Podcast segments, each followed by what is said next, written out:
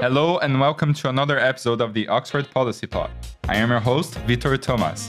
Today we have a guest with very provocative ideas about public policy, with whose work I believe every policymaker and aspiring policymakers should familiarize. Professor Lant Pritchett is a visiting scholar and research fellow here at the Blavatnik School of Government in Oxford. He's the director of the Research on Improving Systems of Education program, or RISE for short, among other things. Before that, he was a professor of the practice of economic development at the Harvard Kennedy School, a senior fellow at the Center for Global Development, and he has a long trajectory at the World Bank. His curriculum is very impressive and extensive, so I'll stop myself here. He has authored several books and papers, including Deals and Development, The Political Dynamics of Growth Episodes, Building State Capability, and The Rebirth of Education, Schooling ain't Learning, among others. In this episode, we will discuss Professor Pritchett's view on the role of development, the role of evidence, and systems of education. So let's dive in.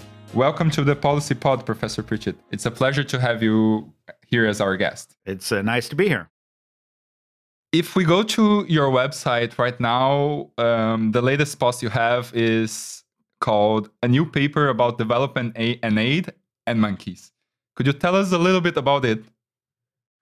Well, um, I think sometimes in discussing foreign aid and its impact, people get conf- really deeply confused.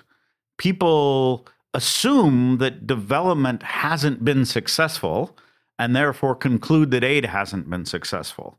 But that's completely, totally wrong. Uh, a professor from Sweden, Hans Rosling, used to say that people know less about the progress and development than monkeys. And the reason they know less about the progress and development than monkeys is what they know is wrong. Whereas at least monkeys know they don't know anything. Whereas he poses a series of questions to master students about the developing world and its progress, and they're just systematically, wildly wrongly in a pessimistic direction. They think there's been less progress than there had. So the point of this paper in the blog is development has been this massive, wild success. There's been more progress in the part of the world we call the developing world in the last 60 years than in the previous 6,000 years of human history. Infant mortality and is way down, life expectancies are way up, way more kids are in school. I mean, you know, going to school was an anomaly in 1950, and now nearly every child goes to school. Incomes have gone up, poverty's gone way down. So the question about aid isn't, we shouldn't start from, well, geez, development's failed, therefore aid must fail. We should start from development's been this massive, amazing success, more progress in human well being on every material metric in the last 60 than the previous 6,000 combined. Then the only question is, has aid played any role of that? Maybe aid, you know, hasn't played any role in that and it all would have happened without aid. But let's at least get the facts right. Whereas most discussions about foreign aid start from a complete worse than monkey understanding of the progress there's actually going to be. And this happens in a lot of public discourse, where the public discourse starts from just fundamental misconceptions about the facts and then reasons to, you know, and if you start from the wrong facts, you're nearly always going to reason to the wrong conclusions. And I guess that you felt the need to write this article because you think that it's not only a matter of how people in general perceive, but in in some ways this permeates how policy is made or how uh, organizations think about development. Can you talk a little bit about why you felt the need to write this this article? No, I, I felt the read, need to write this article because I think um, the aid community, when they participate in the public policy and political space in the rich world, nearly always is playing defense rather uh, in the sense that they're trying to defend some modest, tiny little budget allocation. And playing defense tends to reinforce pessimism. Uh, and so they, they, they tend to like, oh, there's these terrible things happening in the world and we need to do something about it. And I think that's a fundamentally wrong strategy. Success sells. You should say, We're having these wonderful successes in the world. Don't you want to be part of this success? So I think, again, and and also, even within the development community, the whole sort of fad about using randomized controlled trials fundamentally starts from pessimistic premises. They start by saying, well, we don't have any good evidence about the impact of aid. Well, the man on the street, person on the street, hearing we don't have any evidence about the impact of aid, assumes that's because nothing positive's happened. Whereas they're making a much more subtle intellectual point that's misunderstood. They're saying, oh, yeah, yeah, aid's been this massive success, or development has seen massive progress, but we don't know the attributability of that progress to specific actions. That's a whole different thing. And I, I use some sports analogies. It's like, look, you know, to use an American sports analogy that hopefully is global enough, you know, Tom Brady won six Super Bowl championships in American football with the New England Patriots. One can ask how much of that success was the coach, how much of the success was Tom Brady, but no one denies the fact they won the six championships. Whereas with development in the public discourse, like people don't think we've won six championships. And then if they hear we don't have any evidence about the attributability of success to aid, they assume that the endeavor was a failure and therefore aid might be a failure. Whereas the endeavor of promoting development, massive success, we just don't really know with any precision how much of a role the specific actions around foreign aid have taken. That's an entirely different public policy framing of the debate. So I think we tend to get seduced into playing defense and re and by playing defense we reinforce a completely misconceived pessimism. It's very interesting how uh, you bring this in some of your research in articles such as RCTs in development, lessons from the hype cycle, or rigorous evidence isn't. Uh, and for me, in my experience, I have conflicted views on it because I've seen some of the um, uh, perverse effects of this hype on evidence uh, in my work in international uh, developing development agencies when you have to waste so much of your resources on proving to donors the impact of your work but at the same time i am from brazil and i see uh, this talk about evidence being used as a as a tool for uh, politicians to refute ideas that are very flimsy or really have no ground in, in reality uh, I would like to, to hear from you. What do you think uh, is the role of these more, let's say, rigorous uh, evidence on the impact uh, of development uh, for policymaking and in politics? Uh, in your, so let me start. when I'd been at Oxford for only a few months, I got invited to a some workshop that faculty here were holding on evidence, and as part of my interventions, I said, You guys know you're all talking bullshit, right? Uh, after which, the some weeks later, the dean pulled me aside and said that actually here at Oxford, they don't use the word bullshit, um, uh, which they probably should more. Um, so, by and large, the whole fad around RCTs is complete, total horseshit, start to finish. Uh, I, the real puzzle is why it's been so wildly successful. And the reason, and I have a deep concern that RCTs are actually a weapon against the weak. Because people who have power don't need evidence, they have power. And so, who has to do an SCT to RCT to prove that their thing is successful in order to get it funded is the weak. So, by again, by buying into the notion that the only way I can persuade you to do something good for other people is I, as someone who's trying to do good for other people, am being held to this standard of evidence that's radically higher than the military have to prevent that the police have to prevent that you know subsidies to the consumption of things of the middle class have to present it can actually be counterproductive to buy into I, am buying into this. Oh, I have to, I am under the obligation to present you rigorous evidence of what I'm proposing, or else it won't get funded. Whereas 99% of the government budget doesn't have to live by this standard of evidence at all. So if RCTs were being superimposed on whether the US military needs a new aircraft carrier that costs a billion dollars, equally to whether or not their aid program is effective, I'd be all for it. But that's not the way the world's working. And I think by and large, the RCT movement has been a weapon against the weak. Lots of stuff isn't getting funded because it can't be proven to be effective. And I think that drives the whole dynamic of the discourse in the wrong direction.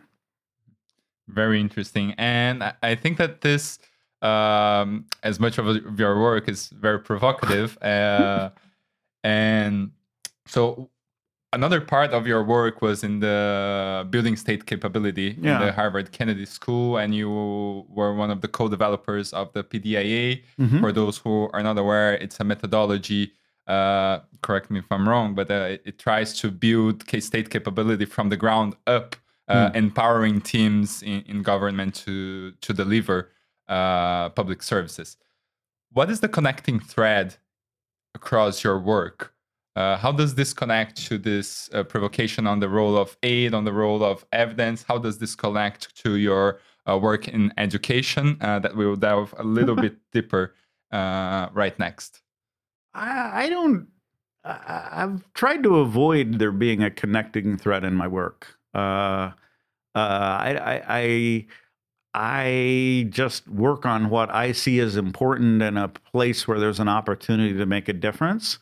And I think in the I got working on state capability in part because I had been in the World Bank, but I'd been in the research department.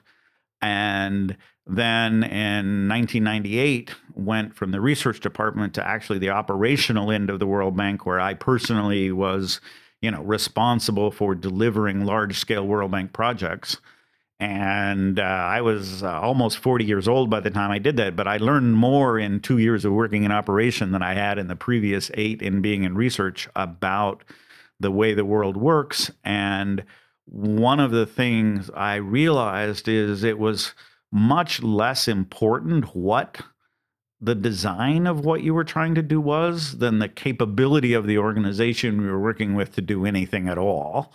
And that one of the main areas in which there'd been lack of progress, which we call in our book The Big Stuck, is that donor organizations had always recognized the need for high capability organizations to implement, but had been remarkably unsuccessful in developing capabilities of government organizations to do things beyond the routine logistics. And so um, that was my original motivation was sort of seeing in practice that lots of public sector organizations were sort of in this cycle of a lack of improvement in their fundamental capability. And unless we like address that problem the kind of higher order questions of should we do that you know a lot of the discussion in development and in policy is what should we do? Should we do this or that that is often out of touch with the actual reality of what governments can do. And so uh, part of PDIA says, let's start from where you are. A map of where you want to get needs to start from where you are, whereas a whole bunch of development discussions start from suppose we are able to do this or that, which of those two things we should do. And like, well, you can't do either of those things. So it's not a very interesting discussion. So, how I got involved in uh, state capability was by working in the operational side, where I was working more closely and looked at the actual dynamics of what organizations could do, and moreover, the dynamics of how do organizations actually get better at stuff. And I think starting from the question of how in practice do organizations get better at doing stuff is a very interesting entry rather than starting from I have this idealized notion of what this organization should be doing. Very, very interesting. Uh, I want to delve deeper and, and uh, take advantage of, of the theme that we're discussing now to go move to your work on education. So 18 years ago, more or less, I believe, you had one of those encounters in, uh, in your oper- more operational work in India, and that prompted the the the book the rebirth of education schooling ain't learning. Mm. could you just very briefly t- so that our listeners understand what we're talking about here what happened in in india at that time? What, and what did you see and how it moved you uh, in terms of your research and work?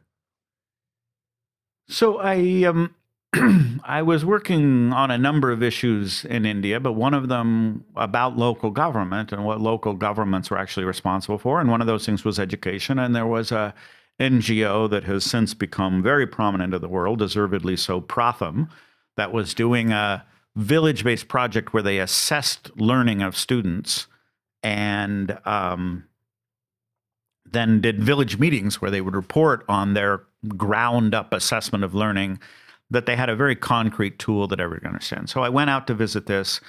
I went to a meeting in which I saw how that was implemented, and then later went to a meeting in which they were presenting these results. And it was a really uh, powerful for me experience because first I saw them present the results in which they were revealing to parents for the first time just how little their students had learned and this was a revelation. They they had sort of been sending their kids to school and assumed they were learning, and the assumption is what part of my uh, overall thing.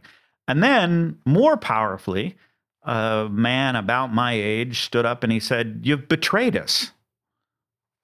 Uh, you you told me that if I send my child to school, he would live a life different than mine, and my whole life I've worked like a donkey." Because I just didn't know anything else and had no other skills. So I've just been a donkey, and you told me my child's life would be different. But now I learn that he hasn't learned, which was just emotionally powerful to me. I was like, what a powerful statement. And and then what was even more striking is the head of school in this village, uh, rather than responding in any sympathetic way at all, stood up and said, Yeah, yeah, you're right. Your child is a donkey because donkeys come of donkeys and you're a donkey. And what do you expect us to do in the school? You give us donkeys, we'll give you donkeys back. Unbelievable, hostile, and unresponsive thing. And I realized how did it get to the point to where the people who were responsible for the education of the future children of India we're so brutally indifferent to the actual learning outcomes of these children. And that started me down the path to a book about the rebirth of education. And what I mean by the rebirth of education is when the world and the developing world set out on the mission of education, they had in mind that they would put kids through schooling and that as the kids went through schooling, they would progress in their learning and their skills and their capabilities to prepare them for life. And what happened was the focus on delivering the schooling became the be all and end all of the design. And the assumption that that would produce learning was failing almost completely in many places. And that learning was stagnant, learning was low, learning maybe even getting worse and worse over time. And that yet the global education community was just unbelievably blithely unconcerned about this. And then uh, you, I, I, believe that after this encounter, you started to delve deeper in, in the study of educational systems. And then eight years later, you released The Rebirth of Education. What are the main ideas uh, uh, of the book? And how has this evolved uh, in the last 10 years uh, since the book was written in 2013 and now we're in 2023? Well, for the last uh, eight years, I've and my affiliation with Oxford comes through this program called Research on Improving Education Systems, which is a large scale research. And I'll tell you the uh, anecdote of how this research started, which uh, which was somebody who was working with a British agency, DFID at the time, called and he said, "Oh, you know, we've kind of read your book." And think this is a new voice in the global education that needs to be heard. And there's a whole bunch of ideas here that, you know, we'd be happy to fund a large scale research project to, you know, do more research along these lines. And we hope you'd be interested in putting forward a proposal. And I said, no, I'm not. And he was quite stunned because they probably don't offer essentially offer a large scale research project to people. And they're like, no, I'm not interested. He's like, well, what do you mean you're not interested? And I said, well, yeah, my research career, I'm a guerrilla, not a general. Like I rush in and I blow shit up and then I run away. like I'm a provocateur. I'm not a I don't like move armies forward into place and the logistics of, you know, winning wars. I I'm like a guerrilla. And I've said what I've. I, I've said what I've had to say, and I've said it as best I can say it. Uh, and the person from DFID, uh, fortunately, had a very clever response. He said, "Well, sometimes guerrillas take the capital and when you take the capital you kind of have a responsibility to move to rule to move it forward and you're actually being very influential and it's irresponsible of you to run away. So i ended up spending the last eight years of my life significant part of it being a general for the first time in which i tried to coordinate forces and so we've learned a lot. Um, one of the things we've learned is, and we've spent a lot of time researching, is is a um, the existing systems qua systems are built um, to fail without blame. And once a system has landed in the equilibrium of being able to fail without blame, and by which I mean there's the world's been in a. The, it turns out in most countries of the world, the learning outcomes have been stagnant and or in serious deterioration for a very long time, and no one's getting fired over it. Like That's no, what allows the the professor who said told the, the parents that their kids were donkeys. Yeah, uh, yeah, to, to just be insouciant about it because they had locked themselves into systems that allowed them to essentially fail without blame, meaning, yeah, we failed to educate your kid, but it's your kid's fault. Or we failed to educate your kid, but we followed all these acceptable, accepted promises, premises, and we therefore, since we're process compliant, we can't be blamed for failure. And by the way, bureaucratic systems is part of the PDIA approach. They lock, they protect themselves from blame by locking themselves into ways of failing without blame. And once you're locked into being able to fail without blame, failure can become a persistent thing. So one of the you know key questions of the research is how do you get out of a sort of locked in big stuck spiral in which you're failing without blame and how do you create the political and organiz- political consensus to support the system changes because once you're locked in a system that can fail without blame, you can come along with great ideas of how things could be better, but they won't they won't get adopted, they won't scale. So that's what the research has been about. And I think we've made a lot of progress in understanding the politics of this, of understanding the organizational learning dynamics of this, in addition to the actual we've un- got more evidence about the actual process of learning, but it wasn't. This isn't primarily a failure of availability of the knowledge of how to do pedagogy right. You know, I mean, Japan had super high learning levels in the 1960s. So people in the world know how to do this. The hard question is why aren't they doing what's known?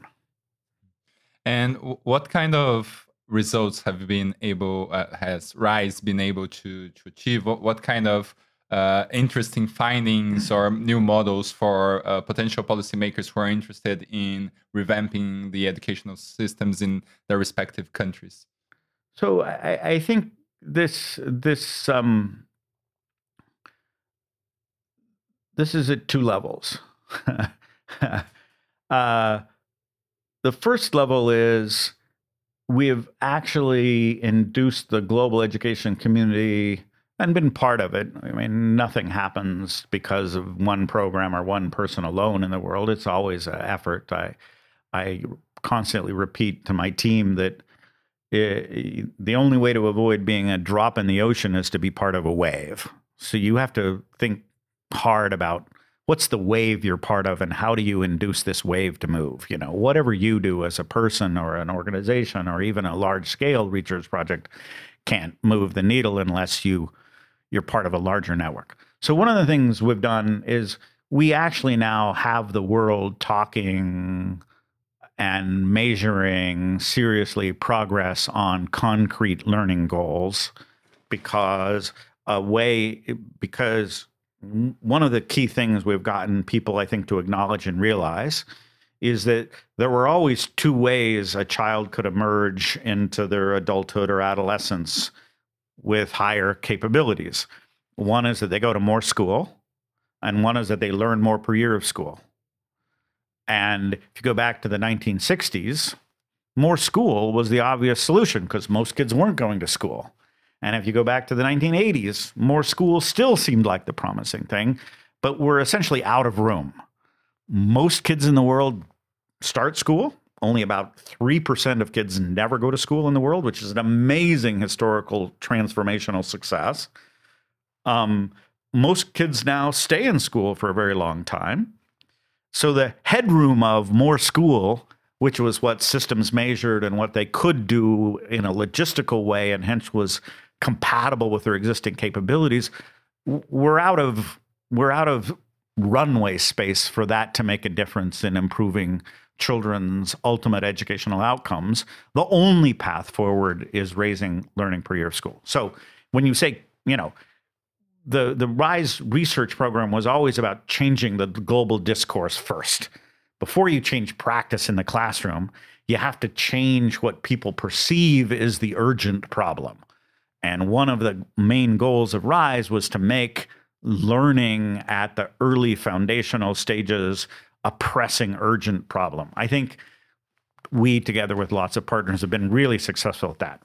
Second, I think one of the concrete kind of specific proximate determinants classroom practices is that uh, countries have by and large had uh, curricula that were radically out of touch with their ability to deliver.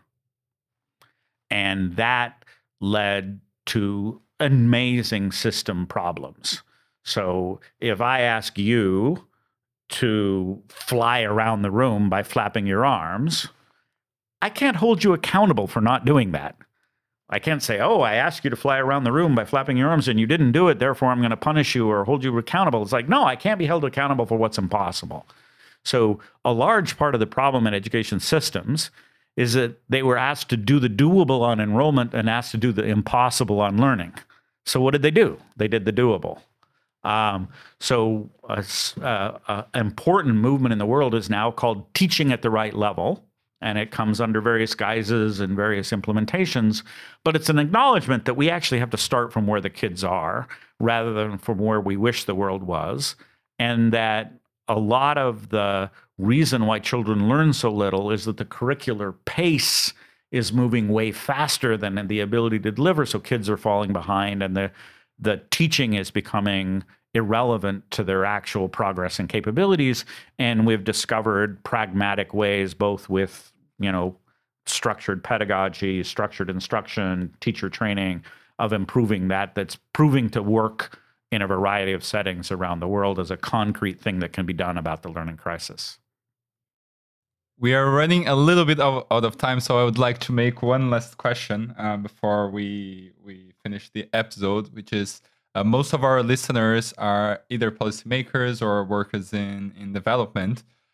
What would uh, what would be one advice you would give them if they want to really leave their mark on the world uh, with their work? So, I think ad- advice I would give to people is become responsible for something. I think too much of the public policy process, people see themselves as advisors or advocates.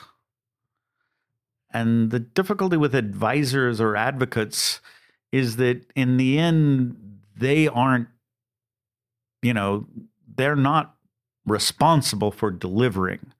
So I think spending some part of your early ish career responsible for delivering is a really important formative part. So, uh, it, you know, it's easy to give advice. Uh, I was just talking to a close friend of mine who had been, you know, uh, uh chief of staff to the prime minister of his country. Uh, and now is actually in very low level politics.